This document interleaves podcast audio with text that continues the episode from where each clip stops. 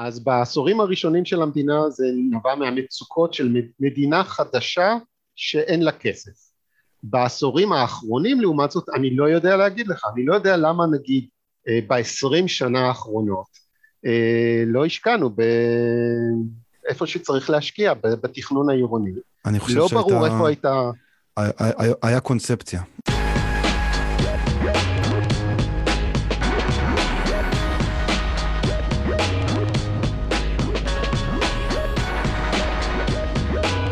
אם היא הולכת להיות עיר של אה, חרדים, שאולי אין להם אה, עניין כל כך גדול במקומות אה, התעסוקה בתל אביב, אז אולי לא נכון לחבר אותה ברכבת בתל אביב. אני מסכים, אבל אם הולכים, אבל אני, אם אני, הולך, הולכת אני להיות הולך הרבה יותר אחורה. למה כן. להקים את כסיף? שלום וברוכים הבאים לאורבניסטים, הפודקאסט שלא רק בעניין של להעביר את הזמן בפקקים, אלא לנסות ולהבין למה הם קורים. מבחינת פרויקטים גדולים בתחבורה, אלו ימים מרגשים. פרויקט המטרו שעסקתי בו רבות בשנה שעברה, מתקדם בצעדי ענק בחודשים האחרונים עם אישור ממשלה ראשון של קטעים ממנו, ויש סיכוי שהגזע המרכזי של המטרו בקו מ1 יאושר על ידי הממשלה בחודשים הקרובים. אה, היה שם איזשהו סיפור עם אה, נימבי, אה, מעניין בשרון, ואני מקווה לעסוק פה ממש באחד הפרקים הקרובים. וכמובן שהכל כאן תלוי. אם הממשלה הנוכחית מחזיקה מעמד וכולי, מאוד מעניין. בלונדון, פרויקטים תחבורה אחרים, בהתלהבות גדולה נפתח בחודש שעבר האליזבת ליין, הקו הסגול, פרויקט התשתית היקר ואולי מסובך שהיה באירופה בעשור האחרון. Uh, יצא לי כבר לבקר, uh, פרויקט מרשים מאוד, uh, אולי ממש אטרקציה תיירותית חדשה בלונדון, ואולי גם על זה אני אדבר מתישהו, גם בהקשר של המטרו הישראלי. עוד בחזרה לתל אביב, הקו האדום משלים גימורים אחרונים לקראת פתיחה מובטחת, מתישהו עוד כמה חודשים, לקראת סוף השנה, כנראה שלא, אבל בוודאות זה מתקרב. אם לא בסוף השנה, זה בשנה הבאה, וזה יקרה מתישהו. בפרק היום אני מדבר עם אראל אבינרי, הוא פרופסור ומומחה לתחבורה ממכללת אפקה.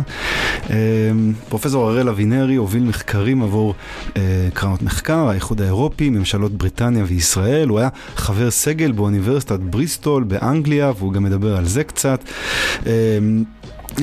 הוא יועץ לרשויות עירוניות ולגופי תעשייה, הוא מייסד ועומד בראש מרכז אפקה לתשתיות תחבורה ולוגיסטיקה. מומחה תחבורה. Uh, השיחה שלנו היום היא די תיאורטית על ציפוף, זמן נסיעה, רכבות. Uh, uh, יש קצת uh, ויכוח, uh, ואני חושב שהוא מעניין. אני uh, גם מזכיר שם כל מיני אנשים מהאסכולה הירושלמית, מה שאני קורא, שאני חושב ייצגו איזושהי עמדה שהיא דומה לדעה שהראל מציג פה בשיחה. אני, אני מציג את דעתי, משהו שאני חושב שהוא משקף, אני גם אומר, אני אומר שם שאני חושב שהוא משקף איזשהו פער דורי, והראל מציג את דעתו שיש שם המון המון המון נקודות טובות, זאת האמת, יש שם המון נקודות למחשבה, ואני מוסיף בסוף כמה מחשבות שלי בהקשר של פרויקט שאני מעורב בו בלונדון, וגם בהקשר של פרויקטים ישראלים מתוכננים. טוב, אז אני לשיחה עם פרופסור אראל אבינרי. שלום עומר, ושלום לכל מי ששומע אותי. שמי אראל אבינרי, פרופסור במכללת אפקה להנדסה. אני ראש התוכנית לתואר שני בהנדסת אנרגיה במערכות הספק, ובניסיון שלי אני עוסק בתחומי התחבורה על שלל היבטיה. בעיקר מתעניין בתחומים של תחבורה חדשנית, שינויים בטכנולוגיה תחבורתית, ואיך הם משפיעים על ההתנהגויות שלנו. הבנתי, מעניין. ובנוסף, גם אולי מכירים אותך מפורום צפוף? כן, היה לי איתם שיתוף פעולה, שיתוף פעולה בינתיים חד פעמי, שהיה מאוד מעניין. אה, שבו הסתכלנו על הנושא של ההשפעות של הגידול הדמוגרפי בישראל על אה, מכלול של אה, תשתיות והיבטים לאומיים אז אני הייתי שם בכובע התחבורתי. מעניין. בוא נדבר על, על ה-travel time budget, אני אשמח. אוקיי, בסדר גמור. מתכנני תחבורה בעצם חושבים על משך הזמן שאנחנו נמצאים על הכבישים כ- כזמן מבוזבז, לא רק כבישים, משך, משך הזמן שאנחנו במערכות התחבורתיות, ואנחנו מנסים כמה שיותר לצמצם אותם. בעצם זה גם הגישה שהובילה את אה, מהנדסי התחבורה לשפר את התשתיות ואת מהנדסי הרכבים לייצר לנו כלים, כלי תחבורה יותר מהירים, מכוניות, רכבות, אה, וכל מי שעוסק איכשהו בתחום התחבורה אה, רואה שבעיקר המקרים זמן נסיעות הוא זמן מבוזבז כי בעצם הביקוש לתחבורה הוא ביקוש נגזר. המטרה שלנו זה לא להיות על הכביש או על הרכבת או, או על האופניים המטרה שלנו זה בכלל להיות במקום אחר. אה, אנחנו רוצים להגיע ממקום למקום וכל זמן שלקח לנו להגיע מהמקום הראשון למקום השני זה, זה מיותר. זה mm-hmm. אפילו מבוזבז ואפילו יש לזה ערך. במשרד התחבורה גם קבעו לזה ערך אה, נסיעות אה, לצרכי עבודה למשל זה 91 שקל לשעה. זה העלות שהיא נגזרת ממשרה ממוצעת של שכיר במשק ומשרד התחבורה למשל הישראלי מצדיק פרויקטים תחבורתיים בעיקר על פי חיסכון במשך זמן נוסעים. לא רק הישראלי גם הבריטי בזמנו ייעצתי גם ל-DFT סביב הנושא של המנואל אה, אה, שלהם להגדרת אה, כדאיות של פרויקטים תחבורתיים. cost benefit analysis כזה לפרויקטים תחבורתיים. cost benefit analysis הוא אחד מהיסודות של, של הכלים להערכות כדאיות של פרויקטים בכל רחבי העולם. אה, בריטניה אולי הארץ המתקדמת ביותר בנושא מבחינת. הכלים שהיא פיתחה, גם בישראל לא חסרים כלים אה, די אה, מתקדמים. גם פרויקט, השאר... ה... גם פרויקט המטרו, שעליו נכון. כבר דיברתי לא מעט זמן, עיקר ההצדקה שם הכלכלית זה קיצורי הזמן החזויים. הם עושים סימולציות, מראים מה יהיה כן. קיצורי הזמן החזויים ונותנים לזה ערך כספי. כן, עיקר אם לא, אם לא הכל, אם, אם מסתכלים בצורה עקיפה, אני, אני חושב שאם מסתכלים בצורה ישירה זה משהו כמו 40 אחוז והרכיב הכי גדול מבחינת ההצדקה הכלכלית אבל גם רכיבים אחרים אה, למשל שיפורים בלוגיסטיקה זה בעקבות אה, קיצורי משך זמן. וגם הפחתת זיהום אוויר זה בעקבות אה, פחות מכוניות שנמצאות על הכביש וכולי וכולי אז כן חלק עצום. ולכן אה, יש לזה משמעות אדירה. בחלק עצום מהפרויקטים התחבורתיים שמקבלים הצדקה, ההצדקה בעצם היא על פי קיצור משך הזמן לנוסעים, אה, כשמשך הזמן עוד פעם בישראל אה, נגזר ממשרת שכיר ממוצעת, שזה בערך 90 שקל לשעה, זאת אומרת אם חסכנו למישהו נגיד עשר דקות, אז זה יהיה שישית של 90 שקל שחסכנו. בכסף, למשק, כן? אה, אם זה נסיעות שאינן לצורכי העבודה זה פחות, משמעותית פחות, אבל עדיין מוצמד לזה ערך כספי. ומה הפרדוקס? הפרדוקס בעצם אה, אפשר, אנחנו חיים מספיק זמן בשביל לראות שמשך הזמן שלנו לא מתקצר. אם אנחנו זוכרים, אה, אתה, אני, וקרוב לוודאי שרוב המאזינים, כמה זמן נסענו על הכבישים ובתחבורה לפני אה, עשרים שנה, כן? בהנחה שהמאזין הממוצע הוא בין אה, נגיד 35-40. אני חושב שהמאזין הממוצע דווקא הוא די צעיר לזה, אבל די נבהיר. צעיר, אז שישאל, אז שישאל את ההורים שלו, ואפילו ילך לסבא וסבתא, זה דברים דרך אגב שאני עשיתי, ולשאול כמה זמן אתם נסעתם. ודרך אגב, יש לנו דרכים לעקוב אחרי זה, כי אה, אפילו בתקופה נגיד הוויקטוריאנית, היו אנשים שניהלו יומנים שמתארים כל יום מה הם עשו, mm-hmm. כן, קמתי, רחצתי פנים, צחצחתי שיניים, אה, יצאתי למרכבה ונסעתי, כן, אז אה, אפשר לראות כמה זמן אנשים היו על הדרכים בתקופה הזאת, ואפילו בתקופות יותר עתיקות אפשר לשחזר כמה אנשים היו על הדרכים. איך עושים את זה? יש למשל עבודה נורא מעניינת שניתחה את, ה, את המבנה של הכפר היווני בתקופות עתיקות. הרבה כפרים לא השתנו יותר מדי ואפשר לראות את, ה, את ההיקף שלהם לפי גדרות אבנים שעוד נשארו ומתוארכות היסטוריות לתקופות ממש קדומות. Mm-hmm. ובעצם הגודל הזה של הכפר אה, הוגדר לפי המרחק שאפשר היה להגיע אה, מנקודה כלשהי בכפר לנקודה אחרת. כלומר אם אתה רוצה לאבד חלקת אדמה אז מן הסתם חלקת האדמה הזאת לא תהיה בצד השני של הגלובוס כי אתה צריך להגיע לשם, לעבוד ולחזור וכל זה במסגרת ה-24 שעות שיש לכל אחד מאיתנו. Mm-hmm. ואז בעצם אה, נמצא שהגודל הזה, למרות שהכפרים האלה נורא נורא שונים בצורות הגיאומטריות שלהם, אה, יש להם איזשהו מאפיין דומה מבחינת ההיקף שלהם, וגודל הכפר הוא די, אה, די דומה בכל מיני, ו- ולמה הוא דומה? הוא דומה למרחק של משהו כמו חצי שעה של הליכה ברגל לכיוון. זה משהו שהגדיר את אה, גודל הכפר הוותיק. אה, אני מצאתי, הלכתי אפילו ל- לראות אה, נתונים על סטונהנג', זה אחד המבנים העתיקים ביותר בעולם, mm-hmm. גילו לפני כמה שנים את השרידים של הכפר, של האנשים שבנו את סטונהנג', ומצאו שהוא נמצא, נמצא במרחק של חצי שעה הליכה. כלומר, מן הסתם אי אפשר היה לבנות את סטונג' יותר רחוק מזה, כי אנשים צריכים... הם צריכים אה, ליומם לשם. בדיוק. אז ההתניידות הזאת היא בעצם התניידות ש, שנשמרת בקרב אה, כמות אה, גדולה מאוד של אה, מקרים, אה, שבעצם אה, יש כאן איזושהי שקילות למשך זמן מסוים. גם המבנה של ברלין למשל, העיר ברלין נותח, והיא גדלה עם השנים. אפשר לראות את הרדיוס של העיר הזאת, שעד אה, שנת 1815 אה, כשאנשים בעיקר הלכו ברגל ובכרכרות אז הרדיוס אה, של העיר היה קילומטרים ספורים בלבד ועם הזמן עם התפתחות של מערכות תחבורתיות למשל חשמליות ו...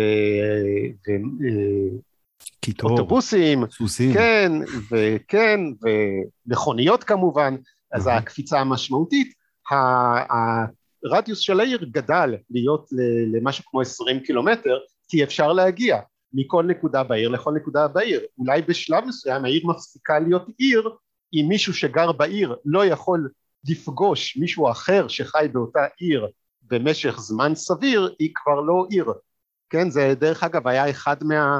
אה, נוסעים לקמפיין בחירות של מישהי שהתמודדה על ראשות אה, סידני באוסטרליה, מישהי שהיא כנראה ברקע שלה מתכננת ערים, שהיא הבינה שהעיר גדלה יותר מדי, היא גדלה יותר מדי בצורה כזאת שהיא מפסיקה להיות עיר, ואז אם היא מפסיקה להיות עיר זה מוריד את, ה... את האפשרות לאינטראקציות בין תושבי העיר לבין עצמם, את, את האפשרות שיהיה בכלל מרכז עירוני, שמרכזי תעסוקה, יש כזה דבר עיר שגדלה יותר מדי. אז באופן, כן. כן. לא, אז, אמ, אז ממה שאנחנו מבינים, זה שאם יש, יש כזה דבר אה, תקציב זמן של כל אחד, ואם אני מבין, גם, זה גם מה שאני מכיר, אני מכיר שזה, קוראים לזה זהבי קונסטנט, ראיתי את זה בספרות בכל מקומות, על שם יעקב זהבי, מהנדס תנועה ישראלי בשנות ה-60, שזה בערך, הוא אומר, uh, ה-travel time budget היומי של בן אדם הוא בערך שעה, זאת אומרת, חצי שעה יוממות לכיוון. ואם אם, uh, הטכנולוגיה תשתפר והוא יוכל לעשות uh, בחצי שעה הזאת יותר מרחק, אז יהיה יותר מרחק. והדבר כאילו שקרה עם המכונית, זה שבאמת המרחק מאוד מאוד גדל, וזה יצר לנו את הפרברים, כי הפרברים יכלו להיות ממש רחוקים. כן, לא רק המכונית, הרבה דברים שינו לנו, הרבה דברים השתנו, השתנו התשתיות וגם הרכבות, דרך אגב אפשר לחשוב על הדוגמה של הרכבות המהירות, אם אה, יפני למשל יכול לגור באוסקה ולעבוד בטוקיו זה היה דבר שהיה בלתי מתאפשר בעבר לפני שהיו רכבות מהירות כי זה אה, מספר משמעותי של שעות נסיעה ברכבת האיטית. אבל ברגע שיש לך רכבת אה, מהירה הנה פתאום אה, גדל הרדיוס של האפשרויות ואתה אפילו לא חייב להיות בתוך העיר שלך. אתה אפילו יכול לגור בבנימינה ולעבוד בתל אביב משהו שלא היה, אפשר היה להעלות על הדעת נגיד לפני חמישים שנה. אז הטכנולוגיה והתשתיות בעצם מייצרות לנו הזדמנויות להגיע יותר רחוק, אבל לא בהכרח מורידות לנו את משך הזמן. ועכשיו זה כבר ממצא אמפירי מאז זהבי בשנות ה... סוף שנות ה-60 ועד היום כבר נעשו המון מחקרים שמנתחים את משכי הזמן שאנחנו מבלים על המערכות התחבורתיות וקרו הרבה מאוד דברים דרך אגב בחמישים שנה האלה. בחמישים שנה האלה היו שינויים תחבורתיים היו שינויים חברתיים מבחינת זה שלמשל נשים יצאו לעבוד זה היה דבר לא מקובל בשנות ה-60 שנשים הם חלק משמעותי מכוח העבודה הן היו נשארות בבית. גדלו לנו אפשרויות של עבודה מרחוק שמורידות לנו אחוז ניכר של דברים שאנחנו עושים אבל אז אני שמעתי בהקשר הזה של עבודה מרחוק שאומרים שעדיין זה החוק הזה עדיין תקף. אנשים אולי לא נוסעים לעבודה זהו. אבל הם נוסעים, אז הם, הם ייסעו עדיין למקומות, הם נוסעים באזור שלהם, הם, הילד שאולי היה לבד אה, בבית והיה לוקח אוטובוס לחוג, אז יסיעו אותו לחוג, כי אנשים עדיין ייסעו שעה, לא משנה מה. זה, זה מה שמרתק. אני ניתחתי למשל אה, נתונים מבריטניה. למה בריטניה? כי זאת כי ארץ ש... אה, גם, אבל גם כי זאת ארץ שמקפידה כל שנה לעשות סקר הרגלי נסיעה אה, והיא עושה את זה כבר המון שנים, היא עושה את זה כבר אה, משהו כמו חמישים שנה, פחות או יותר ברצף, okay. אוקיי. ואז יש לנו נתונים על כמה זמן הבריטי הממוצע מבלה על הכבישים. והמון דברים השתנו בבריטניה משנות ה-70 ועד היום, המון אני רק רוצה להבהיר, זה לא רק כבישים, גם, גם על לא רכבות, רק כבישים. גם על אוטובוסים. הבריטי הממוצע נוסע לא מעט ברכבות. נכון, נכון. אה, זה כולל דרך אגב כל, כל סוג של התניידות, אבל uh, הסקר הזה מוריד התניידויות למרחקים מאוד קצרים, אז בכל זאת הוא קצת מוטה, אבל הוא מכיל המון. Mm-hmm. Uh, ומה שנמצא בסקר הזה, אם לוקחים משנות ה-70 ועד היום, הדבר הזה לא השתנה בבריטניה, והוא עומד על בערך, אמרת את זה קודם, שעה אחת ביום, קצת יותר, שעה ורבע אולי, אבל כשעה ביום זמן ההתניידות שלנו הכולל לכל הדברים שאנחנו עושים אה, לעבודה, לסידורים, לבילויים, לקניות, סך הכל שעה ביום למרות שהיו שינויים עצומים בבריטניה, בכלכליים, חברתיים, טכנולוגיים, אה, תחבורתיים, אה, דמוגרפיים, מה שנרצה. יותר מזה, כשמסתכלים על נתונים מארצות שונות אה, רואים שבערים שונות רואים שמשך הזמן הממוצע בהן הוא גם משהו בין שעה לשעה וחצי ביום אה, כולל דרך אגב גם כפרים באפריקה שאין בהם תשתיות תחבורתיות אה, מובילות או אמצעים טכנולוגיים גם שם ובכלכלות שונות במדינות מתפתחות במדינות מפותחות במזרח אירופה במערב אירופה במזרח הרחוק אה, כולם נראה מסתובבים סביב אותו דבר mm-hmm. וזה בניגוד אולי לאיזושהי אה, אינטואיציה שככל שהמערכת התחבורתית משתפרת אה, אולי כפונקציה של הכלכלה שמשתפרת שמשקיעה יותר בתחבורה. אנשים ייסעו פחות זמן וזה לא קורה. וזה בעצם גם המוטיבציה. אם מסתכלים על חלק גדול מההצדקה של פרויקטים בבריטניה, באירופה, בישראל, בארצות הברית זה אנחנו חוסכים לכם זמן. זה הסיבה שאנחנו משקיעים בפרויקט הזה. ואתה בא ואתה רואה לא, לא חוסכים זמן אנחנו בדיוק אותו זמן על הכבישים וברכבות אבל זה בגלל שאם עשינו, לא, הרחבנו את האוטוסטרדה אז, אז מישהו ילך ויבנו יישוב יותר רחוק מכיוון שהזמן על האוטוסטרדה יהיה אותו זמן כי אתה נוסע יותר מרחק. זאת אומרת זה לא נכון, לא שבפועל בפועל השאר... דברים נוסעים יותר מהר. בין השאר זה מייצר התכנות לגור במקומות שלא חשבת לגור בהם אם אתה יכול להגיע תחבורתית אה, משם לכל מה שאתה צריך או הפוך אה, זה מייצר את האפשרות שלנו להמשיך לגור באותו מקום אבל לחקור הזדמנויות של עבודה של לימודים במקומות אחרים זה לא בלתי יעלה על הדעת אפילו אה, לעבוד באילת ולגור בגוש דן או הפוך עם התניידות במטוס ברמה היומיומית גם זה אפשרי. אז בשביל זה צריך שהמטוסים יהיו יקרים מספיק כדי שזה לא יקרה, כי אין סיבה אמיתית שזה יקרה. אה, מבלי להיכנס לאם זה טוב או, או רע, אני חושב שאפשר להגיד שפריסת הנסיעות שלנו בזמן ובמרחב היא משתנה באופן דינמי, אה, אבל משהו משתמר שם בכל זאת, שזה משך הזמן שבו אנחנו מתניידים, אה, זה לא, מה זה קבוע? זה לא בדיוק קבוע דרך אגב, כי כל שני האנשים יהיה להם איזשהו pattern, איזשהו דפוס קצת אחר, יהיו כאלה שאין להם בעיה להתנייד שעתיים, אפילו שלוש ביום, יהיו כאלה שיעשו את הכל בקרבה לבית ויתניידו פחות מחצי שעה ביום, הכל אפשרי, אבל אנחנו מדברים על איזשהו ממוצעים עירוניים או ממוצעים לאומיים, מסתבר שזאת תופעה אמפירית, שזה נשמר וזה אחד הפרדוקסים של איך זה נשמר, למה זה לא משתנה, אה, אה, מה פתאום יש לנו אה, משהו שהוא נתפס כדבר שהוא מבזבז לנו זמן והוא לא כדאי, למה הוא לא קטן עם השנים. אנחנו מבינים למה הוא לא יגדל, הוא לא גדל כי יש לנו סך הכל 24 שעות ביממה ומתוך ה-24 שעות האלה נוריד את הזמן של שינה, שגם הוא משתנה מבין אדם לבין אדם, אבל זה איזשהו ממוצע נגיד של שבע שעות, אה, וזמן של עבודה שאנחנו מקדישים, וזמן של פעילויות בבית אה, שאנחנו עושים כל יום, אה, אוכלים, מתרחצים, בכל מה שאנחנו עושים בבית, זה משאיר לנו פחות או יותר בעוגה הזאת של 24 שעות זה משאיר לנו לא יותר משעה וחצי ביום לדברים האחרים. חלק מהדברים הם קבועים כי זה אה, פיזיולוגית אנחנו צריכים אותם וחלק זה נורמות שהתקבעו כמו למשל משך הזמן שאנחנו בעבודה. גם זה דרך אגב ציפו העתידנים שילך ויקטן עם השנים וראיתי תחזיות שבשנת 1980 כבר נעבוד רק שעה ביום בגלל הטכנולוגיה.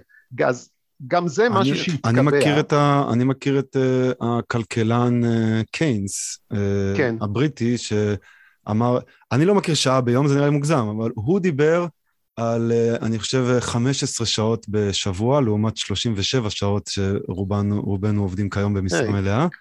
אבל תשמע, יש... זה כן קטן. אנחנו, כן. אפילו כשאני הייתי קטן, אנשים עוד עבדו שישה ימים בשבוע. היום כבר אנשים עובדים חמישה ימים בשבוע, אני מקווה שנגיע בקרוב לארבעה ימים בשבוע. אה, עובדים חמישה ימים בשבוע אבל עובדים שעות ארוכות אה, בישראל אה, שבוע העבודה הרשמי הוא יותר קטן משבוע העבודה המעשי הזמן שבו אנשים לפחות נמצאים שוהים בעבודה הוא ארוך מאוד אפשר להתווכח עד כמה הוא פרודוקטיבי אבל פיזית אנחנו נמצאים בעבודה פחות או יותר אותו מספר של שעות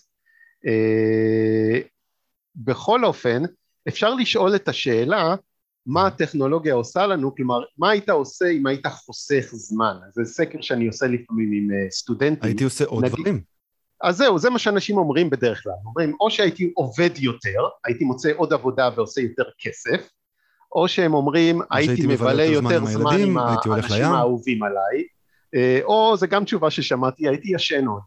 אה, עוד שעה ביום. מאוד כן, פרודקטיבי. אבל בפועל, מה שאנחנו עושים עם הזמן שאנחנו חוסכים, במקומות שמערכות התחבורה השתפרו, אנחנו נוסעים יותר. זה מה שאנחנו בוחרים כן, לעשות. כן, אבל אנחנו נוסעים יותר למקומות, אנחנו נוסעים אנחנו... יותר למשפחה או לים. נוסעים... זה העניין, אנחנו לא נמצאים יותר זמן ביעדים שלנו, כן?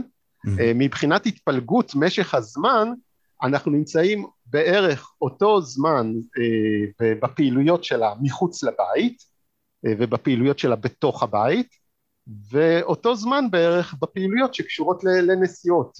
אנחנו אולי משנים לנו את התמהיל, אנחנו עושים דברים שלא עשינו קודם, למשל אם פעם אולי סבא וסבתא שלי היו נופשים בנתניה, מבחינתם זה היה הנסיעה, זה היה דמי הבראה שהם היו צריכים לנצל אחת לשנה, בית מרגוע בנתניה או בית מרגוע בירושלים וזו הייתה הנסיעה, אנחנו בכיף יכולים לטוס לתאילנד, אה, למלדיבים, אה, לאן שבא לנו בעצם, אבל מבחינת אה, אה, משכי הזמן אנחנו אה, לא, לא מקצרים לנו אותם. אני מודה אבל שאני אני לא... אני, זהו, אנחנו נוסעים נוסעים יותר רחוק, ואז אולי אנשים כאילו, זה, הרי הפרברים, למה אנשים אוהבים אותם? כי יש להם בית יותר גדול שם, ולא יודע, אולי תחושת אה, ביטחון, הרי אנשים עברו לשם הרבה פעמים כשהערים נהיו חנוקות ומסוכנות ופושעות, אז אנשים עברו לפרברים, ואז הטכנולוגיה אפשרה את זה, בגלל שהיא לא, אה, וגם, לא מבזבזים יותר זמן. וגם בגלל מחירים, וגם בגלל מחירים, שפשוט אה, דיור לפעמים במרכז מתחיל להיות מאוד מאוד יקר, ויש כן. הזדמנויות, הנדל"ן יותר זול. הנדל"ן יותר וזה... זול, הם עדיין עובדים במר... במרכז העיר, הם עדיין צריכים, זאת אומרת, ואז נוצר כאן איזשהו פרדוקס בין אנשים שגרים בעיר, וכאילו הזכות על העיר היא סוג של שלהם, לעומת אנשים שגרים מחוץ לעיר, אבל רוצים שהזכות שלהם כן. להיכנס לעיר, במיוחד במכונית, תהיה תמיד שווה. בהח, בהחלט, זה מתבטא גם במספרים, למשל מטרופולין תל אביב מייצר למעלה מ-60% מהתל"ג הלאומי. Mm-hmm. כלומר, עד כדי כך. אה, תל אביב, מטרופולין תל אביב יותר גדול מכל שאר המדינה בצורה מהותית מבחינת התל"ג שהוא מייצר. רוב האוכלוסייה אה, שם.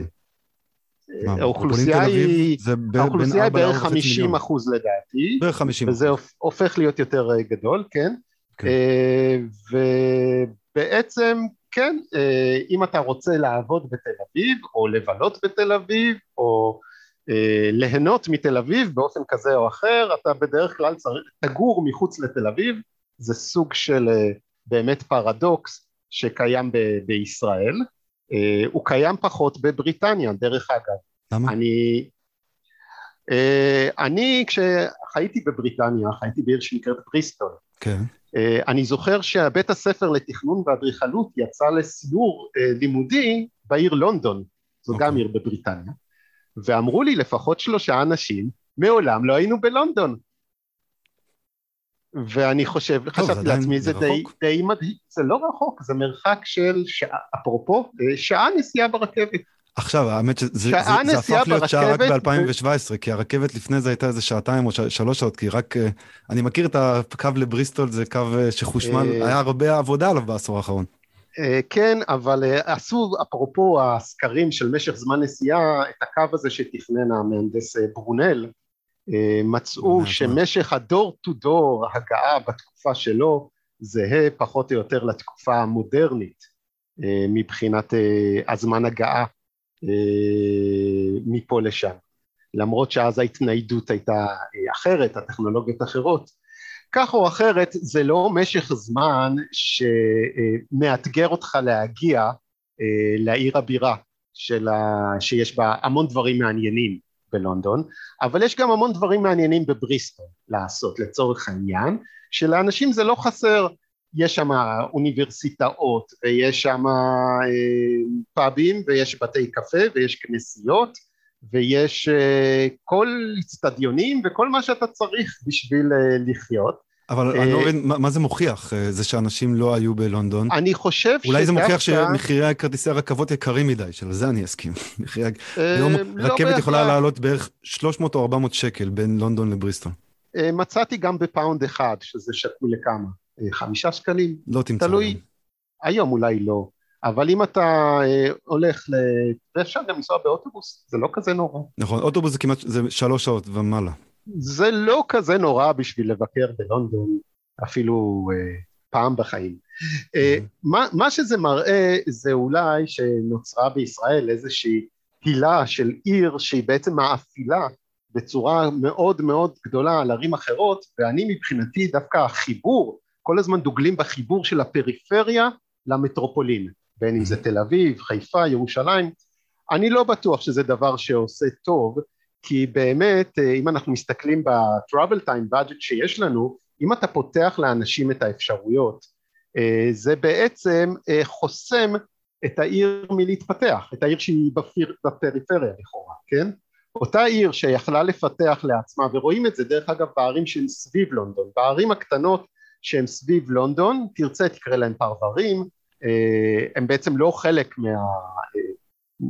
מהלונדון המוניציפלית, אולי Greater London כזה, הם הפכו להיות ערי שינה לחלוטין. ערים שבהם פעם היה בהם, היה בהם חיים, בעצם הם לא יכולים להתחרות מול לונדון כשבמרחק כל כך קטן של נסיעה, במכונית או ברכבת או באוטובוס, יש לך את כל השפע הזה של לונדון שאי אפשר להתחרות בו. אבל אני לא, אני לא עד הסוף מבין את ה... כאילו את האידיאולוגיה, זאת אומרת, אז זה טוב או לא טוב?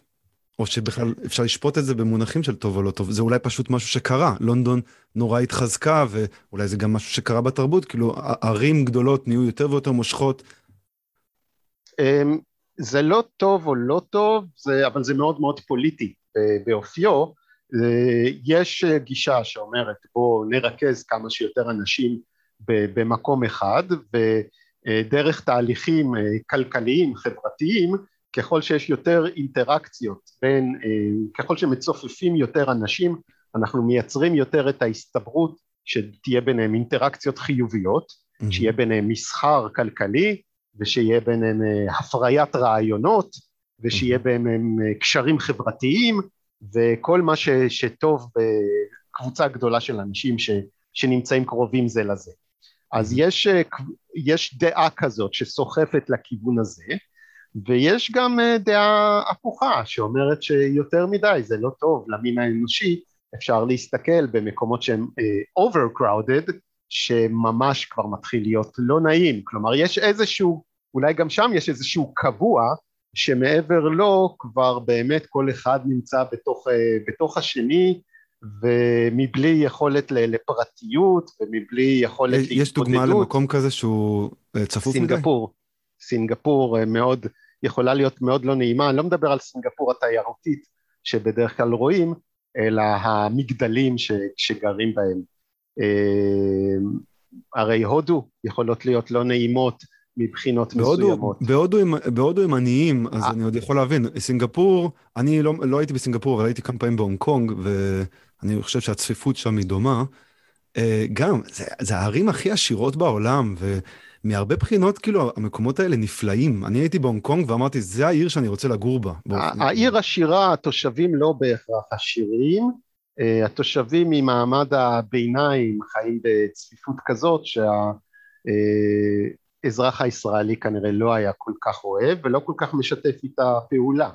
עם הרבה מאוד אה, חוקים וכללים של אה, למשל לא לאכול בפארק.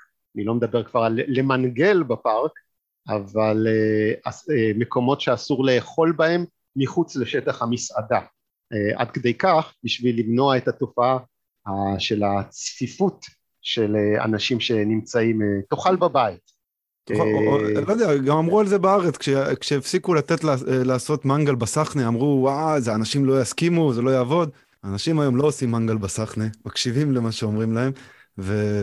והסחנה אומרים שאני מאוד אוהב את הסחנה, זה בלי קשר. אבל אני לא... אני לא... אז אפרופו פרברים, אז כן. בן אדם יכול לעשות לו את המנגל, את הברביקיו, והפרברים לא עושים מנגל, עושים ברביקיו, mm-hmm. בחצר הפרטית שלו, אה, מבלי להידחק מול, אתה שואל למה אנשים רוצים את הפרברים, ויש לא קצת אנשים שמעדיפים, לא, לא רוצים את הצפיפות הזאת, רוצים להיות בחיק המשפחה, בחיק החברים, אה, אה, בסביבה הקרובה להם. אבל יש שאלה, אה, האם זה מה, ש, האם זה מה שמספקים לנו? זאת אומרת, כשבונים לנו דירות פרבריות, אז זה לא ממש נותנים לנו אופציה. בונים מעט דירות בעיר, ואז הן עולות המון המון כסף, שזה תכלס אומר שהביקוש הוא כנראה כן לגור בעיר. אם מסתכלים על מחירי הדיור, אז אם מחירים משקפים ביקוש, כנראה שאנשים רוצים לגור בעיר, אבל לרוב האנשים היכולת הכספית שלהם זה מה שיגביל אותם. ואז המדינה בונה לך את הפרברים, ואתה אומר, הנה תראה, אנשים גרים בפרברים, כנראה שהם אוהבים את זה, אבל יכול להיות שזה פשוט מה שיש להם, אם היה להם אופציה אחרת. זאת אומרת, בהונג קונג, אתה אומר, אנשים גרים במגדלים, אולי הם לא רוצים את זה. אני לא יודע, יכול להיות שצריך דרך אחרת... בהונג קונג, בסינגפור, במדינות אחרות שהן צפופות, אה, התהליך היה הדרגתי. קצב הגידול היה הדרגתי, אה, אנשים גדלו אה, לתוך הנושא הזה באופן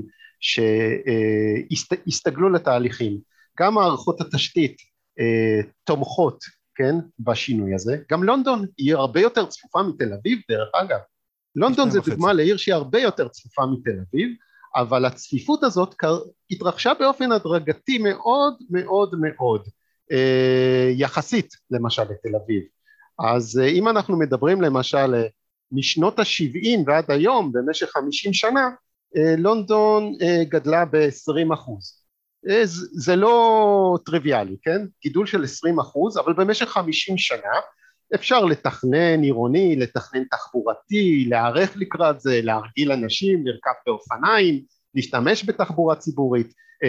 הרי הולנד גם כן חוו גידול דומה מאז מלחמת העולם השנייה ועד היום, לא עצום, אבל גם הרי הולנד היו ערים של מכוניות ועם הזמן נטמעו בהם תהליכים של מעבר לאלטרנטיבות לשימוש בתחבורה ציבורית, להליכה ברגל, לרכיבה באופניים. לא רק נטמעו, זה השקעה, זה תכנון, מישהו בא ותכנן כן, כן, את הערים האלה אחרת. תכנון זה תהליך, תכנון זה תהליך, ויש פה שני חלקים, אחד זה תכנון של התשתיות הפיזיות, שאנחנו יודעים שזה קורה, זה קורה עשרות שנים, למשל ההחלטה של מדינת ישראל, של ממשלת ישראל על המטרו, הייתה עוד בממשלה של גולדה. הנה עכשיו חמישים שנה מדברים על מטרו, ועד היום אפילו לא בנו סנטימטר אחד, ולא בטוח מתי יבנו. זה תלוי עכשיו. אבל למה? זה בגלל צפיפות? זה בגלל, יש כאן איזושהי בעיית ניהול של המדינה. שכל מדינה, יש לה, לא יודע אם זה בעיה או לא בעיה, קוראים לזה דמוקרטיה. דמוקרטיה אומר ש... אבל אה, דמוקרטיות uh, אחרות הצליחו, הצליחו כן לבנות מערכות תחבורה ציבורית.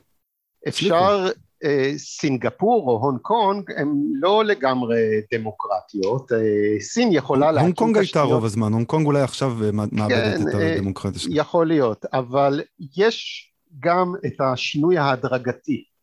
השינוי ההדרגתי הזה זה משהו שאנחנו לא רגילים, אז בזמן שלונדון גדלה ב-20% במשך 50 שנה, ישראל גדלה פי שלוש, ישראל גדלה ב-200 אחוז, זה, זה המון.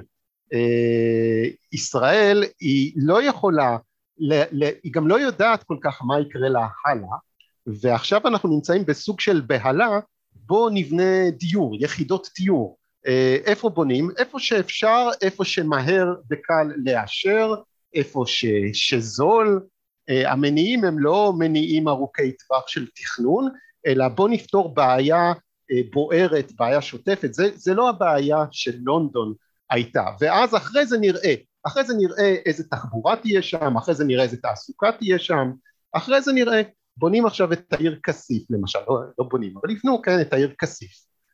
לא יודעים מה, מה יהיה שם. יהיה שם תעסוקה יהיה שם מסחר יהיה שם אה, לא יודעים. לא, אומרים אה, שזה של חרדים, אז חרדים גם ככה לא, לא, לא בטוח. ככה המדינה החליטה שהחרדים לא יעבדו. גם זה לא בטוח, גם זה לא בטוח.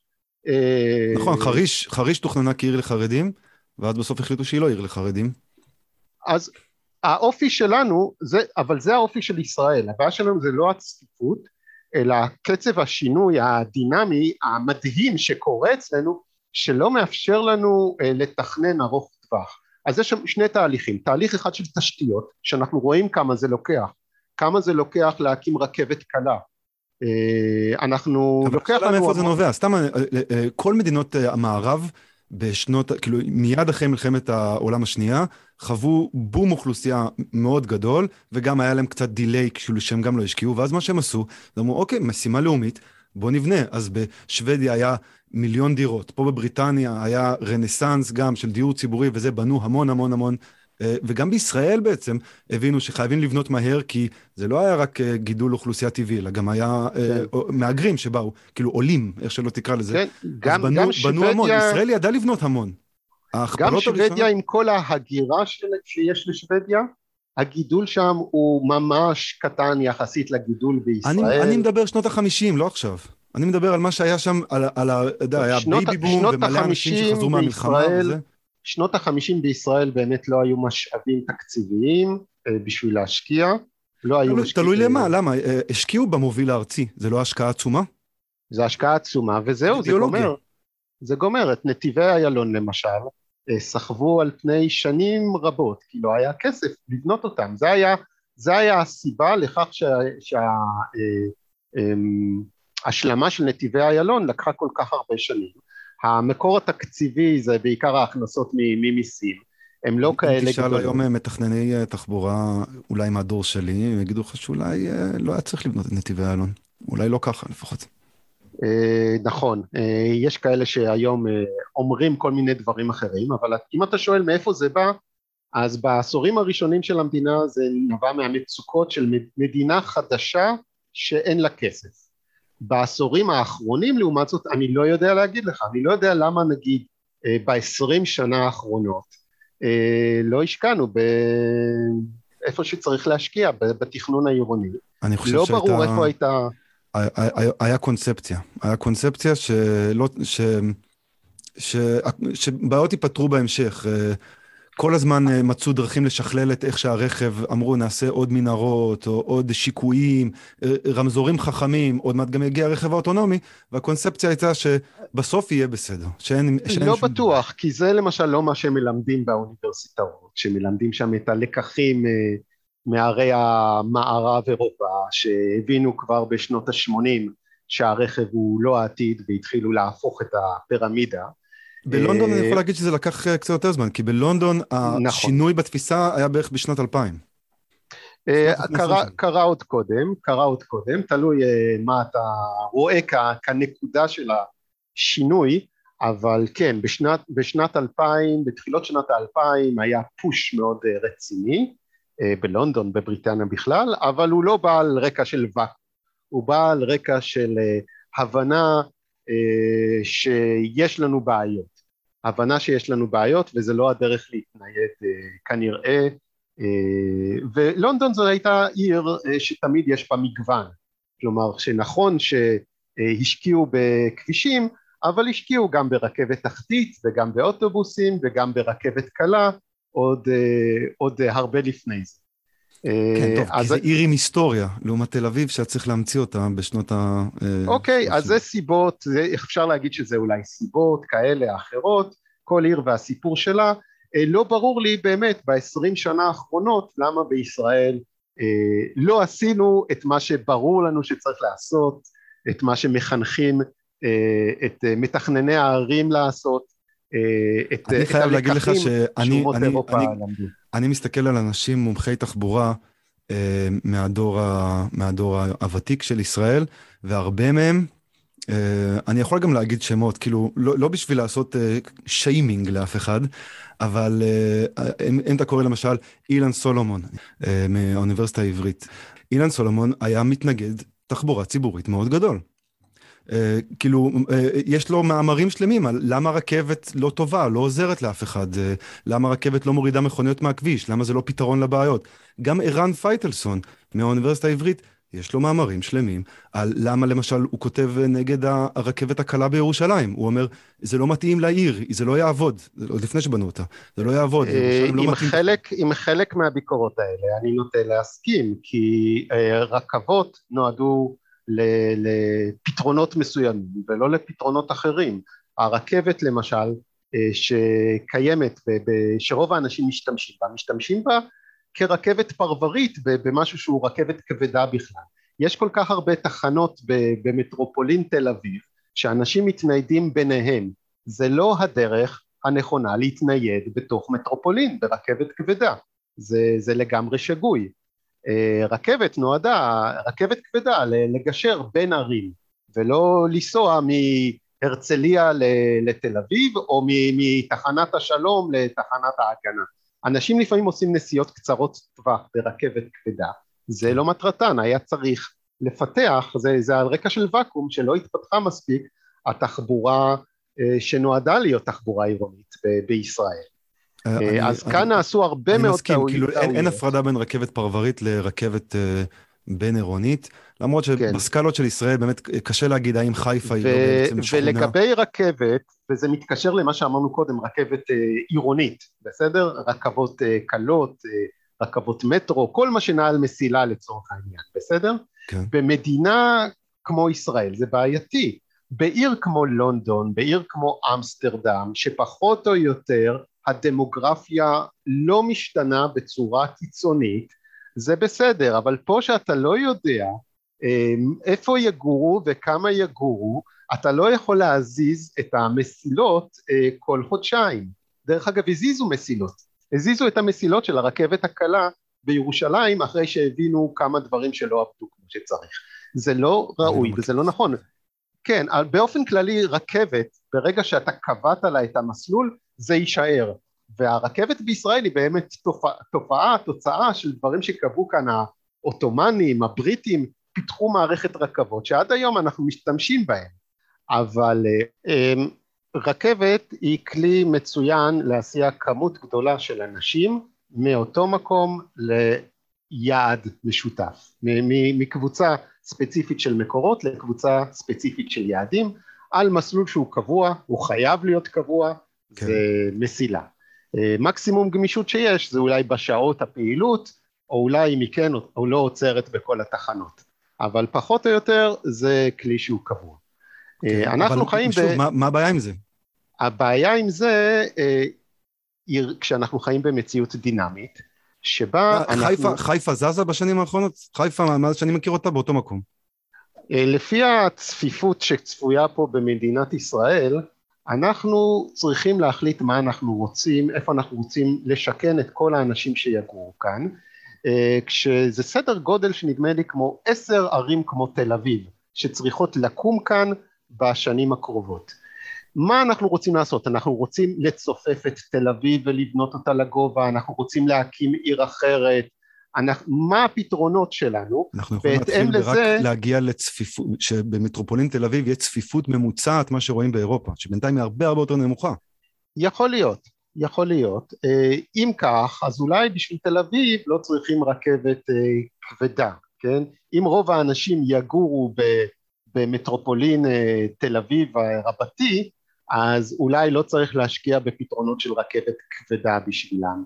אה, אם יותר אנשים צפויים לעבוד ב... בירושלים למשל ולגור בתל אביב, אז נצטרך לשדרג את הקו הזה. אנחנו צריכים קודם כל להתחיל, הרי התחבורה פותרת לנו בעיה של ניוד של אנשים ממקום למקום, אז קודם כל אנחנו צריכים לשאול את השאלה כמה אנשים ו- ואיזה אנשים, נתת את הדוגמה קודם של העיר כסיף, אם היא הולכת להיות עיר של אה, חרדים, שאולי אין להם אה, עניין כל כך גדול במקומות אה, התעסוקה בתל אביב, אז אולי לא נכון לחבר אותה ברכבת לתל אביב. אני מסכים, אבל אם הולכים, אבל אני, אם אני, הולך, אני הולך הרבה יותר אחורה, למה כן. להקים את כסיף? אני, אני... אני לא יכול לפתור את, את, את הבעיות של כולם. יכול להיות שלהקים את כסיף, עושים את זה מבחינה אידיאולוגית, רוצים להילחם בבדואים בנגב. אז מי שרוצה להילחם בבדואים בנגב, שלא יתחיל לשאול שאלות תחבורה. אה, אה, זה לא, זה לא בשביל, לא בשביל זה אתה מקים את כסיף. כן, אני, אני איש תחבורה, אז אני נכנס לסיפור אחרי שכבר, אה, בדרך כלל אחרי שכבר החליטו ולא תוך כדי, שזאת חלק מהבעיה. למשל הייתי בסיור מקצועי באמסטרדם ב-2007, שם בנו רובע חדש לגמרי, שאיך בונים שם רובע, דרך אגב מייבשים שם, מייבשים את המים, בונים, מכינים תשתיות, עוד לפני שאכלסו את המבנה הראשון באותו רובע, כן? כבר עברה שם חשמלית, שזה הדרך, חלק מהרשת התחבורתית, עם תחנה אה, מוצלת כמובן, עם לוחות זמנים, מחובר לכל מקום, ככה שהתושב הראשון שיגיע לשם לא יצטרך לשאול במה אני מתנייד, יהיה לו שם את החשמלית, הוא יתחבר לרשת, לרשת זה, התחבורה המטרופולינית. זה בונים באמסטרדם, לא בונים באיזה חור בשביל להגיד, אוי, מה זה, צריך לפזר את האוכלוסייה, נכון? בכלל, כן. אידיאולוגיה של פיזור אוכלוסייה לא קיימת מחוץ לישראל. אין איזה משהו כזה, צפוף לנו מדי, בואו נפזר שווה. הפיזור שווה הזה כי צפוף לנו מדי, זה אידיאולוגיה, ואני לא מכיר את זה משום מקום. בשנות החמישים באירופה היה עניין כזה של ניו טאונס, שחלק כן. מהאנשים משווים את זה אולי לעיירות פיתוח כמו שעשו בישראל, זה לא בדיוק אותו דבר, כי ניו טאונס תכלס היו פרברים, אני ביקרתי בכמה ניו טאונס כאלה, זה פרברים, יש פרברים של גלסגו ויש פרברים של לונדון, אבל לבנות עיר חדשה, כמו כסיף, כן. או כמו מודיעין, או כמו חריש, זה תופעה ישראלית. אף מדינה לא מה, בונים ערים חדשה. זה חלק מהאתוס הציוני אפילו. אה, חלק מהאתוס הציוני זה לבנות את הארץ, להלביש אותה שלמת בטון ומלך. אבל אני שמעתי את חבר כנסת אלון טל, כן. והוא גם כן. בעד זה, לא מבחינת אתוס ציוני, הוא אומר שצריך לפזר את האוכלוסייה, כדי שלא יהיה צפוף. צפוף זה עניין יחסי, אני חושב שמבחינת הדיור אנחנו לא צפופים, הצפיפות שלנו היא בגלל חוסר היערכות, כלומר צפוף לנו למשל בכבישים, ובאמת צפוף לנו בכבישים, זה כי לא תכננו טוב את המערכות התחבורתיות, באמת צפוף לנו, אבל זה לא רק נובע מהדמוגרפיה, זה נובע מחוסר תכנון. וחלק מהבעיות של חוסר תכנון, אני חוזר לנקודה הזאת שהיא חשובה מבחינתי, זה כי תהליכי תכנון נמשכים הרבה זמן והגידול הדמוגרפי אצלנו הוא כזה שאין לו דוגמה אה, באמת במקומות אחרים, לפחות במדינות אה, מפותחות. אין מדינות מפותחות ב-OECD שיש להם את המאפיינים של ישראל. אה, מצד אחד הרצון באמת לשגשוג כלכלי והפיתוח הטכנולוגי והחברתי וכולי, ומצד שני הגידול הדמוגרפי הזה. אין, אין דוגמה שאנחנו יכולים לשאוב מאומות העולם המפותחות ולהגיד הנה ככה הן מטפלות בצפיפות. אצלהם הטיפול בצפיפות היה פשוט טבעי, כלומר היה הדרגתי. ההגעה של לונדון אה, למה שהגיע, ההגעה של ניו יורק למה שהוא הגיע, היה בתהליך הדרגתי שנמשך מאות שנים ולא עשור או שניים אה, וזה אפשר למערכת uh, התכנונית להתמודד עם זה. אצלנו... אבל המערכת... האם לא הייתה בישראל קונספציה שלא צריך שתל אביב תגדל ותצטופף, כי צפיפות זה רע ורע. במקום זה אפשר להשקיע, בניו יורק לא השקיעו בכבישים ענקיים שיובילו אנשים מחוץ לניו יורק כדי ליישב באופן שווה את כל New York State, אלא נתנו לעיר באופן טבעי להתפתח.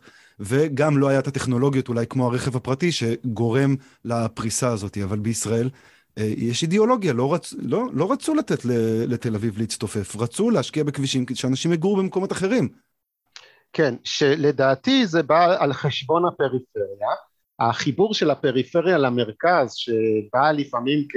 כאיזשהו סוג של אידיאולוגיה, בוא נבנה להם רכבות בשביל שהם יוכלו לעבוד בתל אביב ולבלות בתל אביב, אה, הוא לדעתי שגוי מעיקרו. ואותם אה, ערים בעצם אה, אנחנו מחלישים את מעמדם ולא מחזקים אותם כי אם היינו נותנים להם להתפתח כמרכזים ולא באמת בונים ערים חדשות ונוספות מצד אחד ולא מחברים אותן לערים הקיימות ולמטרופולינים היינו מאפשרים להם להגיע למסה הקריטית של אוכלוסייה ש... שהוא ראוי. למשל בבריטניה שואלים מה זה עיר ראויה אז אומרים זה עיר שיש לה אוניברסיטה, שיש לה קתדרל ושיש לה קבוצת אה, כדורגל בפריימר ליג. אה, במצב שבו אנחנו נמצאים כרגע בעצם צריך לייצר איזושהי מסה קריטית של אנשים שיהיה להם את הסמלים המקומיים ואת הפעילות המקומית שמגיעה למסה קריטית שהיא לא צריכה להסתמך על שום עיר אחרת ויש מספיק ערים בישראל שעדיין לא הגיעו למעמד הזה ובשלב כזה לחבר אותם לעיר אחרת זה בעצם אה, יהרוג אותם. אה, זה הסיבה אולי שאנשים בבריסטול בלא, באנגליה לא מרגישים את הצורך לנסוע ללונדון כי יש להם מספיק, יש להם מספיק ממה ש... אבל... מהשימושים כן. השונים שיש להם בשביל שהם לא יצטרכו להיות תלויים יכול להיות שגם דברים כאלה משתנים, כי בריסטול באמת פעם היה נמל מאוד חשוב, אולי, אולי הנמל הכי חשוב בדרום אנגליה, והוא התחרה קצת עם uh, פורטמוט וכאלה, זאת אומרת היה לו קיום. והיום גם uh, בריסטול, uh, כאילו היום לונדון מאוד מתחזקת uh, על, uh, על חשבון הרבה ערים, uh, ברמינגהם וכאלה הרבה, וזה כאילו משהו שאומרים כבעיה. כן. אבל היה מה לעשות, אתה בונה את כסיף, אף אחד לא, לא אומר מה, במה אנשים יעבדו שם, זה לא שיש איזה יתרון, אה, משהו ב, באזור של כסיף. זה לא שרוצים שהם יכרו פוספטים או משהו כזה, גם לא צריך עוד אנשים בפוספטים. אין להם מה לעשות שם. אין מה לעשות שם. זה נש, נשמע תהליך תכנוני שלא נגמר, שלא נסגר. כלומר, כשיש כל כך הרבה סימני שאלה, אפשר לשאול האם, האם בכלל היה תכנון? האם זה נקרא תכנון כשאנחנו לא יודעים לענות על השאלות האלה? של מי, מי אמור לגור שם ובמה הוא יעבוד ובמה הוא יעסוק, האם זה תכנון. אמ, ובהתאם לזה גם נגזר הנושא התחבורתי. אמ, באמת קשה לדעת. כשאתה, אם אתה יודע מראש אמ, מה, מה אמור להיות במקום, אתה יכול לתכנן גם, ורצוי שתתכנן גם במקביל, את הדרכים להתנייד בתוך האזור וממנו ואליו. אבל כל עוד זה נשאר שאלות פתוחות אה, נתעורר יום אחד ונגלה שיש לנו בעיה תחבורתית. לדעתי אנחנו הולכים לגלות שיש לנו המון בעיות כאלה כי אנחנו עכשיו עם גידול האוכלוסין הצפוי אנחנו בעצם אה, אם אנחנו עושים את זה בלי תכנון אנחנו נגלה שעשינו המון המון דברים לא נכונים וקמו במקומות מסוימים יישובים שאולי אין להם הצדקה אה, כלכלית שאולי אין להם יכולת חיבור תחבורתי לרשתות הקיימות ונצטרך לפתור בעיות ופקקים גם בין השאר שלא היינו אמורים להיות בהם מלכתחילה. וזה חלק אולי מהבעיה של ישראל שהיא לא משקיעה במשאב התכנוני את מה שצריך והולכת לכל מיני תהליכים עוקפים מבלי להכניס בחשבון את הצרכים הייחודיים שלנו וגם לא נכון להעתיק לא מאירופה ולא מארצות הברית כי לכל אחד יש את המאפיינים שלו אז אנחנו לא צריכים ללמוד בהכרח כדאי ללמוד מהניסיון של האחרים אבל לא לעשות קופי פייסט בצורה שבה אנחנו בונים מערכות. אנחנו כבר עושים קופי פייסט ואם נסתכל על ארה"ב אנחנו נראה שאנחנו מעתיקים מהם אנחנו פשוט מעתיקים מהכי גרועים. אם עושים קופי פייסט עדיף מישהו יותר טוב. ארצות הברית אני לא יודע אם הם הכי גרועים הם מאוד שונים מאיתנו כי הבעיות שלהם הם אחרות. ארצות הברית יכולים לבנות ערים חדשות ויכולים לבנות כבישים רחבים ויכולים לבנות פרברים כי יש להם המון המון מקום. יכול להיות שהם יתעוררו עוד הרבה שנים הם כבר מתעוררים. ויגידו שזה רע להם. הבעיה של... אני, עכשיו, אני לא מסכים עם, אני לא מסכים עם בעיה של המקום. אתה צודק הברית בדיוק מדגימה את זה שהבעיה היא לא בעיה של מקום, אבל הברית בערים הגדולות שלה, לוס אנג'לס שהתפרסמה מאוד בכמה שהיא פרוסה ועם כבישים וזה, כבר משקיעה בתחבורה, בתשתיות, לא רק תשתיות תחבורה, אבל תשתיות עירוניות כדי לצופף את הערים, פשוט כי מבינים שזה מה שטוב לכלכלה, וזה גם מה שתושבים רוצים, אנשים רוצים לגור בעיר. והם רוצים לגור צפוף, הם לא רוצים לגור בפרברים ההומוגנים. בלוס אנג'לס זה כבר קורה, ובניו יורק זה כבר קורה. זאת אומרת, אנחנו גם מעתיקים מארצות הברית, וגם אנחנו לא בקצב איתם, כי אנחנו מעתיקים מהם 20 שנה אחורה. אה, אני עוד פעם אומר, אני חושב שהבעיה היא שונה. אה, ארצות הברית, עיר חדשה שיש, או עיר קיימת בארצות הברית, לא צריכה להסתמך על ניו יורק, לא צריכה להסתמך על לוס אנג'לס, אמור להיות לה בפנים כל מה, ש, כל מה שמקיים אותה, אה, או, או באזור שלה לפחות, כן? אם מישהו אין לו עבודה בעיר מסוימת אולי הוא לא יבחר לגור בה. אצלנו אנחנו סומכ... יש ערים שלמות, שכונות ופרברים שאנחנו מקימים בלי מקור... מקומות תעסוקה אה, או הפוך מקומות תעסוקה שאנחנו מקימים בלי עיר אה, שאין הם בעצם בוואקום ברור שבשביל להגיע אליהם נצטרך לנסוע במכוניות ברור לחלוטין שכשהם יהיו מאוכלסים בצורה מלאה כמות המכוניות תהיה עצומה. אה, ברור לחלוטין שאנחנו מייצרים היום את בעיות הצפיפות והפקקים של, של מחר בתכנון שלנו. הצפיפות זה לא משהו שהוא אה, רק דמוגרפי באופיו הצפיפות זה משהו שהוא תכנוני זה צפיפות רעה כן? יש צפיפות טובה ויש צפיפות רעה. הצפיפות של בוא נעתיק את המודל האמריקאי ו... אה, אבל בלי להיות אמריקה זה, זה צפיפות רעה. אה, כי אין לנו את היכולת הפיזית להעמיד פרברים גם אם זה החלום של כל אחד ואחד מאיתנו של צמוד קרקע אה, בשכונה שקטה אין לנו את היכולת הזאת כי בסופו של דבר השכונות האלה נמצאות לפעמים במידל אוף נוואר והן לא מחוברות מבחינה תחבורתית לרשת התחבורתית ואנשים ייתקעו שם, ייתקעו שם ויהיו מסכנים בסופו של דבר כי הם יהיו תקועים בפקק ביציאה ובכניסה וככל שהפקק הזה ילך ו...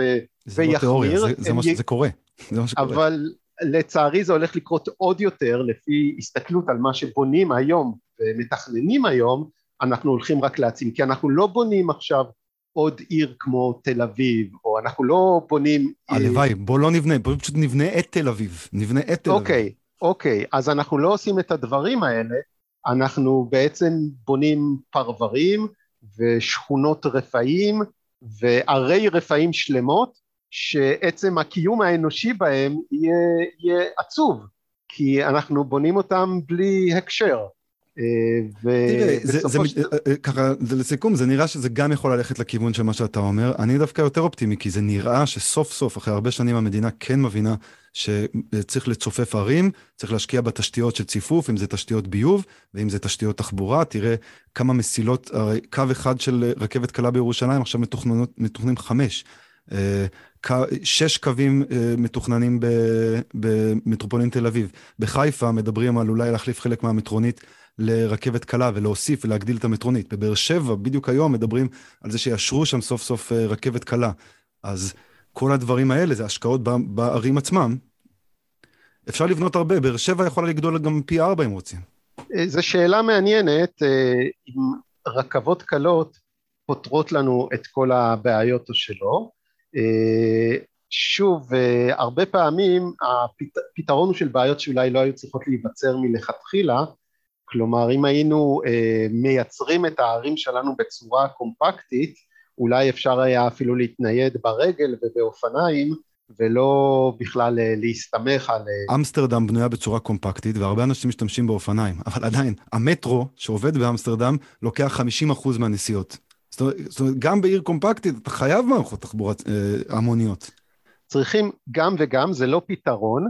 כשמסתכלים על הציפוף הדמוגרפי שעומד להיות פה בתל אביב, הלא הנוכחי אלא העתידי, אה, אנחנו בעצם אה, עוברים הרבה מאוד את, את אמסטרדם, אנחנו יכולים לעבור הרבה מאוד את אמסטרדם, מבלי שהשקענו בתשתיות של אמסטרדם או בשינויי הרגלי נסיעה כמו שבאמסטרדם עשו.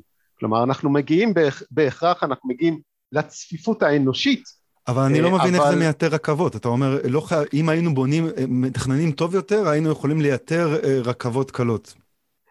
למשל עד היום, עד היום בתל אביב, אפשר היה להקים רשת אוטובוסים. רשת אוטובוסים טובה שפועלת על נתיבי תחבורה ציבורית איפה שעובר הקו האדום לפני שלושים שנה כבר אפשר היה להקים אה, נתיב תחבורה ציבורית של אוטובוסים בתדירות טובה. הראל, אני אה, חושב שזה זה, זה מה שהתכוונתי כשאמרתי קונספציה.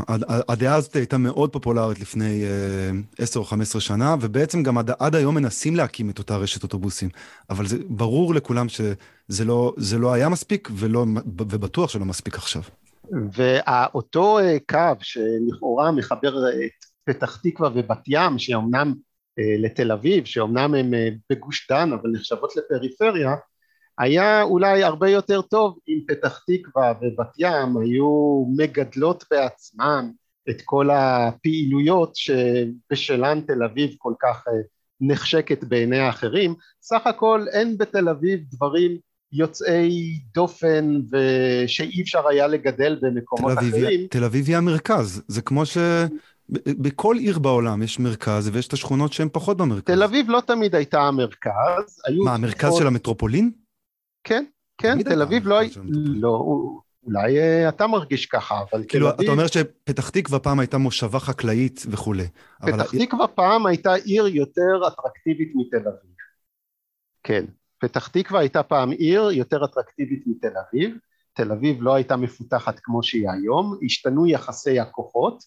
אה, כשאין תמיד הצדקה, כלומר אה, אפשר בהחלט, אה, עיר כמו פתח תקווה יכולה לייצר לה רחובות עם בתי קפה ופאבים מעולים, לא לגמרי. לא צריכים... זה כמו, כן. ש, כמו שברוקלין אבל, יכולה גם לפתח אין. בתי אבל קפה, אין. אבל המרכז יהיה במנהטן. אבל אין, ובשביל זה אנשים צריכים לנסוע בשביל דברים שהם היו יכולים לגדל להם מתחת לבית באיכות לא פחות טובה מתל אביב. אבל זה קצת סותר כזה תיאוריות של אגלומרציה, מכיוון שאגלומרציה עירונית קורית באיזשהו מרכז. יש איזשהו מרכז ויכולים להיות גם מרכזי משנה אחרים, אבל לכל עיר תמיד יש מרכז. כאן בלונדון זה ה-City of London, זה המרכז. שמה, או ה-City of London, הסו, כל האזור הזה שהוא באגרת גודש, שלא דיברנו על זה. כן. אבל לכל עיר יש, לכל עיר יש מרכז, מה זאת אומרת? ומערכות התחבורה הגדולה הן רדיאליות, הן מובילות למרכז. כן, יש בעד ויש נגד, אמרתי את זה אני חושב כבר בהתחלה, אה, יש איזשהו יתרון מסוים, אבל יש גם חסרון, ואפשר שיהיו יותר ממרכז אחד. זה בסדר גמור שיהיה יותר ממרכז אחד. בסדר גמור שיהיה יותר סיכוי, ממרכז. אין סיכוי לעיר לפתח לעצמה מרכז אם חיברת אותה ברכבת, נגיד את באר שבע, אם יש לה אה, רכבת מספיק טובה שמחברת אותה לתל אביב, אה, ברור שיחסי הכוחות הם לא סימטריים ותל אביב תשאב אליה יותר מבאר שבע, יותר מאשר באר שבע תשאב אליה מתל אביב. יחסי הכוחות הם לא סימטריים ולפעמים לערים שלא נמצאות במרכז עדיף לא להיות מחוברות למרכז ולצמוח ולגדול ולייצר לעצמם את המרכז שלהן אה, ולא להרוס אותו אה, בגלל איזשהו אה, חיבור שמייצר מלכתחילה הפסד בתחרות בין ערים. אז עכשיו לדעתך הרכבת המהירה שלא מזמן השלימו בין תל אביב לירושלים, מכיוון שתל אביב עיר חזקה הרבה יותר מירושלים, אז זה, זה יהיה, זה יהרוס כן. את ירושלים? כן, כן, כי... את ירושלים. בינתיים כן. אנחנו רואים uh, תופעה הפוכה, אנחנו רואים שבירושלים רק תוכניות בנייה יותר גדולות, במיוחד באזור של התחנה. אנש... ירושלים כ- כמעסיק למשל, אה, יש שם משרדי ממשלה, אה, אנשים יעבדו, לה... גם ככה זה קורה, יעבדו במשרדי הממשלה האלה, אבל יחזרו לגור בגוש המרכז, בגוש דן כל יום. בוא, בוא נסתכל על הנתונים, נראה אם זה באמת מה שיקרה.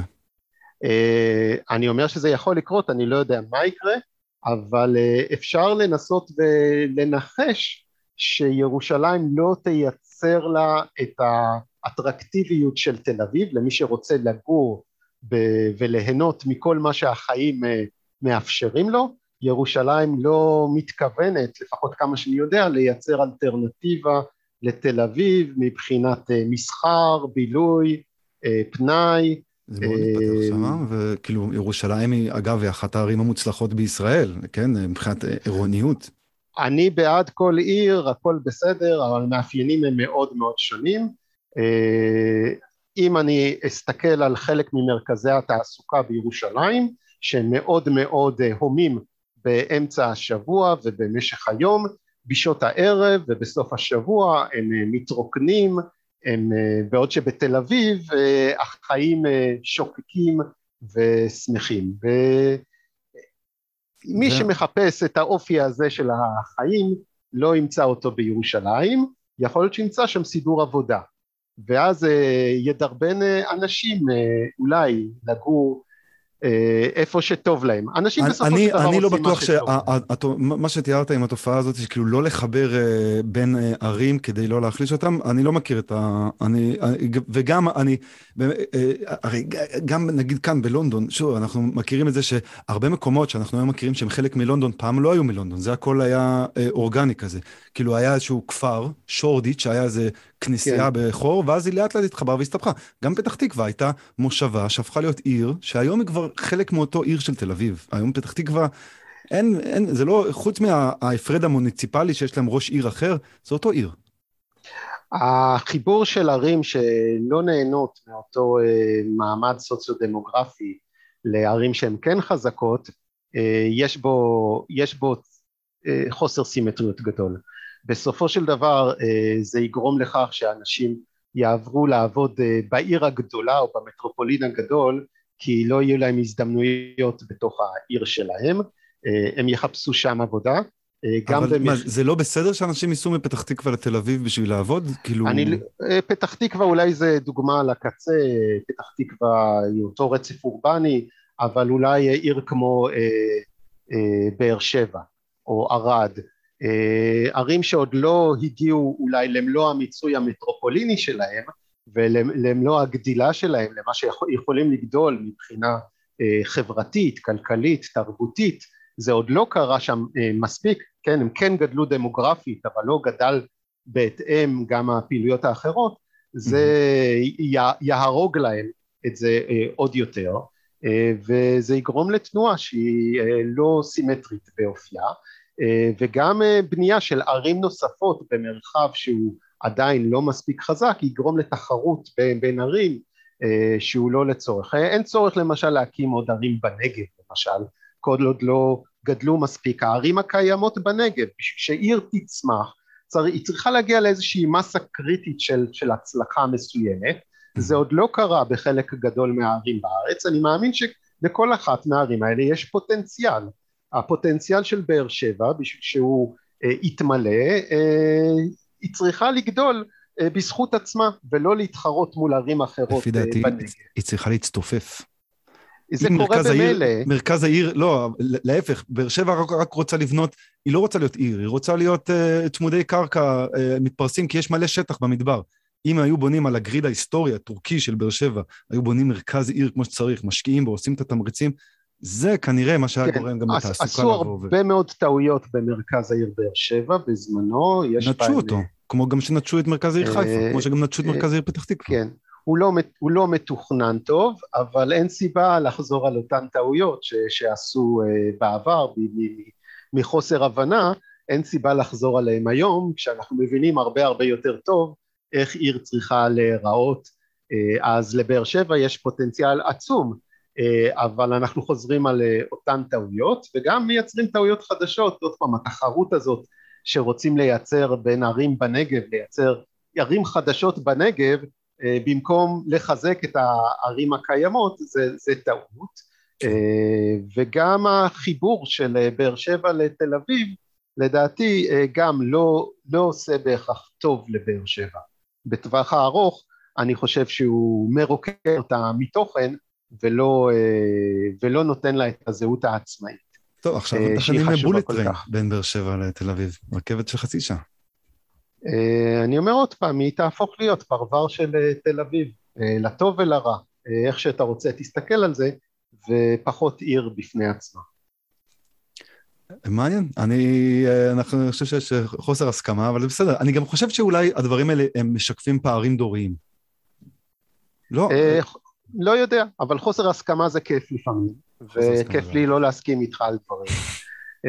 אם, אם לא להסכים עם מישהו אז איתך, ואף אחד בינינו, אף אחד מאיתנו לא יודע באמת. כולנו מטפלים בתסריטים וחושבים על עתידים, בסוף העתיד יפתיע את כולנו ויהיה משהו אחר לגמרי, וזה בסדר גמור שאנחנו דווקא חושבים על יותר מתסריט אחד, כי ככה זה נכון, חשוב לנו לראות אה, אה, כמה כיווני התפתחות, וזה חלק מהבעיות במודלים שלנו היום, שהם בדרך כלל לוקחים את, אה, את מה שנתון ומשכפלים אותו או מעצימים אותו, כשברור לנו שמה שהולך להיות זה, זה משהו אחר לגמרי, ודווקא נורא חשוב שיהיה דיון ושיהיו מגוון של דעות שישימו לנו מול הפרצוף אוסף של עתידים ולא רק עתיד אחד.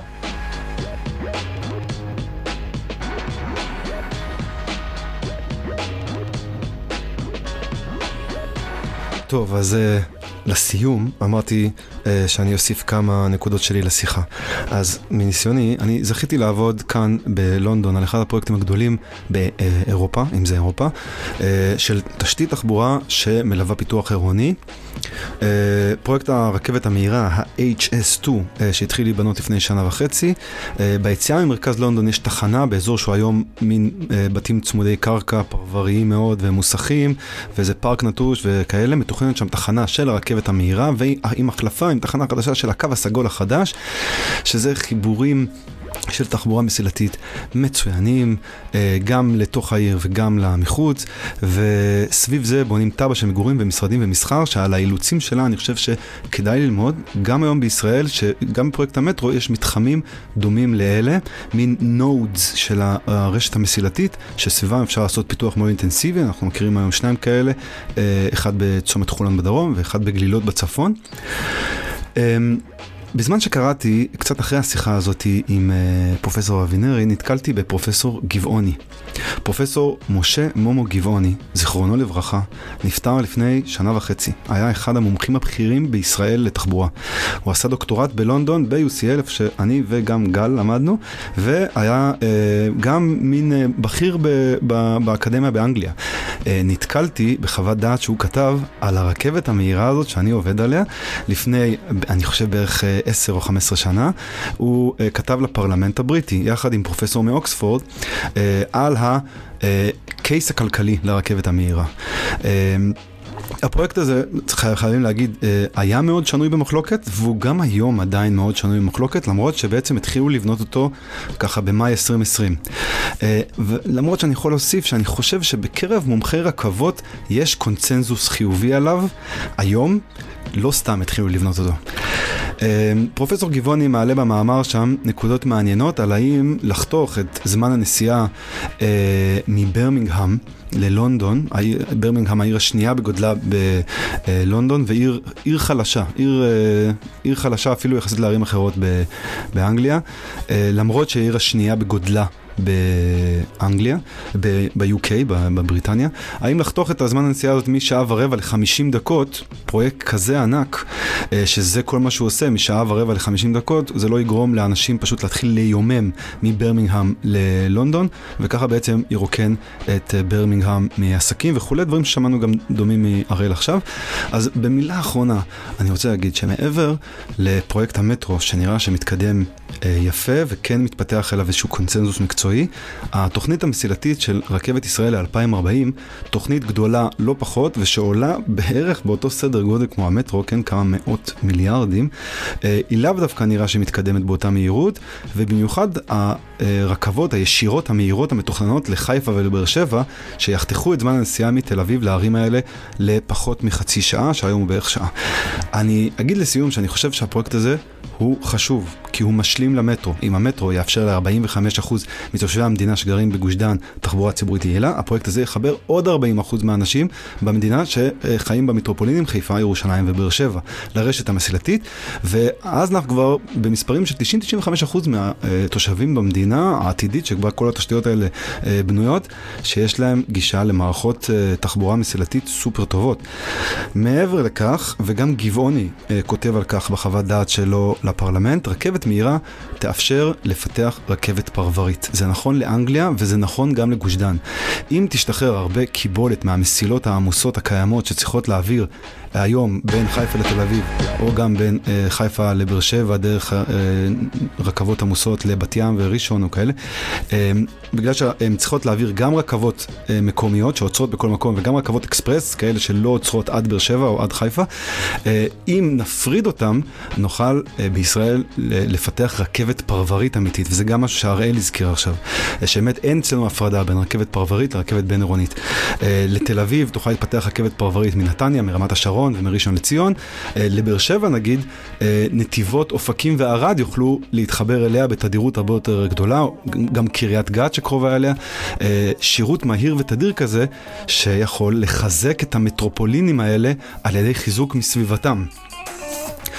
אז אה, זהו, אני חושב שאפשר להתווכח איזה מהירות צריכה להיות הרכבת המהירה, אה, כדי שלא תעלה יותר מדי, כי יש שם כל מיני trade-off ים לגבי מהירות, אנחנו לא ביפן, אני מסכים. אה, זה טכני, אבל מאוד כדאי לא לשכוח את הרכבת הזאת, זה מרכיב סופר חשוב ברשת. עד כאן האורבניסטים להפעם, עד הפעם הבאה, זהירות מהמרווח.